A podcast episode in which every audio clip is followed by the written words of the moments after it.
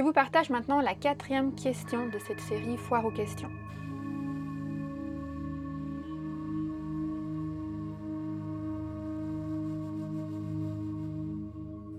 Donc cette fois, la question c'est je ne suis pas,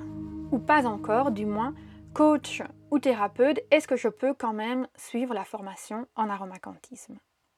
J'ai regroupé les deux questions en une seule réponse parce que c'était plus facile, mais en soi, il y a vraiment deux questions. Il y a la personne qui n'est pas encore coach ou thérapeute, mais qui est probablement dans une dynamique de formation déjà, qui aspire à devenir coach et thérapeute, et il y a la personne qui n'est pas coach et thérapeute et qui ne le sera sans doute jamais, mais qui est intéressée aux connaissances de l'aromacantisme pour elle parce qu'elle utilise les huiles essentielles. Souvent, c'est même pour elle et pour sa famille. Donc tout d'abord, une petite remise en contexte. J'ai structuré la formation en aromacantisme et j'anime le forum avec vraiment la volonté d'aider les coachs et les thérapeutes à valoriser le potentiel psycho-énergique des huiles essentielles pour accroître l'impact de leurs accompagnements. Je vous expliquerai dans une, une autre foire aux questions pourquoi j'ai choisi de cibler sur les coachs et les thérapeutes, mais ça veut vraiment dire qu'en fait, il va toujours y avoir ce processus de réflexion, ce processus d'intégration avec derrière l'idée de pouvoir développer une signature thérapeutique, de pouvoir mettre en action et de pouvoir rassembler différentes connaissances que vous avez pu acquérir dans d'autres formations.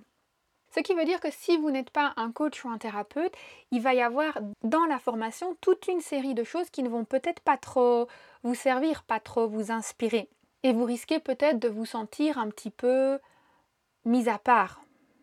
dans la réalisation de certains exercices.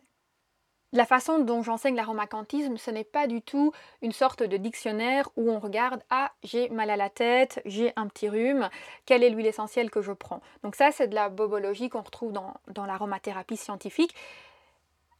Mais nous, on va vraiment aller dans une dynamique beaucoup plus profonde, beaucoup plus subtile du, du diagnostic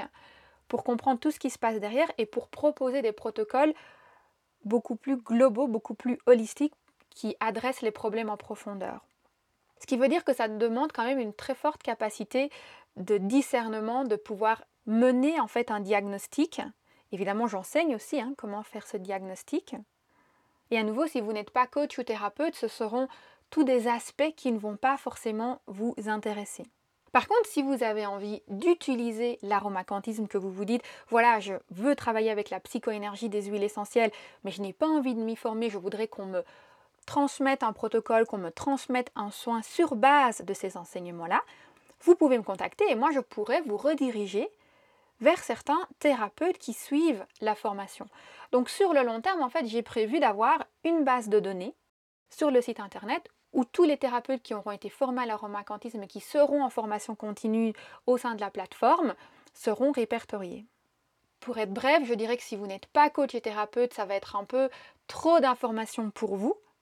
et ça ne pourra probablement pas répondre à vos besoins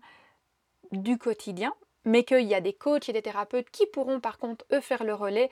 et vous aider dans la mise en pratique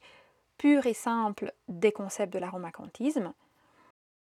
Si vous êtes un coach et thérapeute en devenir, là ça va être génial parce que vous allez pouvoir directement greffer les connaissances de l'aromacantisme à votre pratique. Vous allez pouvoir intégrer toute cette énergie des huiles essentielles dans vos accompagnements dès le début. Et au plus tôt vous le faites, bah, au plus tôt vous allez avoir euh, cette expérience qui va s'installer, cette légitimité qui va venir avec.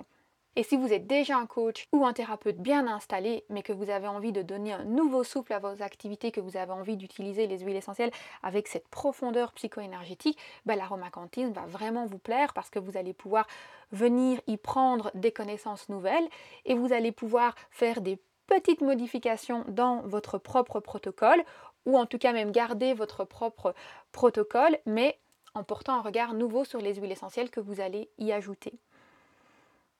Donc pour moi, l'aromacantisme, c'est vraiment un champ de connaissances vivant qui va interagir avec le thérapeute et le coach qui l'utilise et qui va le faire évoluer en fonction de sa personnalité, en fonction de ses besoins. Si vous aussi vous avez une question spécifique à laquelle vous aimeriez que je réponde, je vous invite à me la poser via le formulaire sur aromacantisme.com slash contact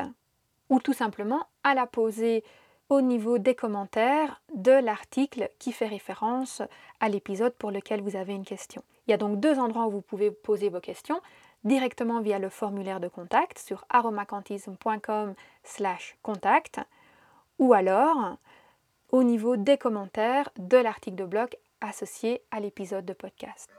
Et je me ferai un plaisir d'y répondre lors de la prochaine série Foire aux questions qui clôturera la saison suivante.